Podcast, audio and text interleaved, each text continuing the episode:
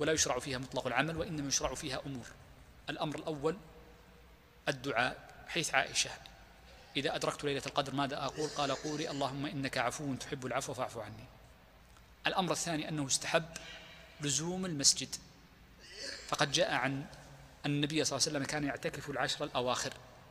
ولما جاء في حديث عبد الله بن أنيس عن أبيه أنيس الجهني أنه قال يا رسول الله إني إمام قومي في البادية فاجعل لي يوما آتي مسجدك قال إيتي ليلة ثلاث وعشرين وفي بعض الألفاظ واحد وعشرين.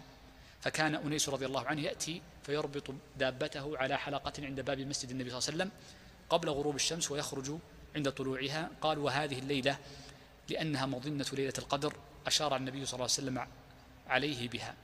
إذا فالسنة أن المرء يلزم المسجد بالاعتكاف أو كثرة اللزوم. الأمر الثاني مما يشرع في ليلة القدر أو الثالث هو الصلاة. ولذا قال النبي صلى الله عليه وسلم من قام من قام رمضان إيمانا واحتسابا غفر له ما تقدم من ذنبه. وقال أيضا ومن قام ليلة القدر إيمانا واحتسابا غفر له ما تقدم من ذنبه. فقيام ليلة القدر مستحب ويكون قيام ليلة القدر بأمور الأمر الأول صلاة العشاء والفجر جماعة. وإذا قال بعض السلف أظنه سعيد من صلى العشاء والفجر فقد قام ليلة القدر أي في الجماعة لحديث النبي صلى الله عليه وسلم.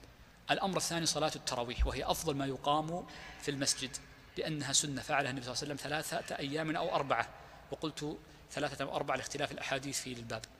الأمر الثالث الزيادة في آخر الليل كما قال عمر رضي الله عنه ومن صلاها في بيته فهو أفضل وإذا كان السلف يزيدون في العشر الأواخر كما جاء عند ابن أبي شيبة عن, عن, عن, عن سعيد بن جبير رضي الله عنه. فالمقصود من هذا أن هذه الأمور الثلاثة هي أفضل ما يفعل في ليلة القدر. والانشغال بغيرها من الأمور كالصدقات وتوزيع الطعام هو انشغال بالمفضول عن الفاضل.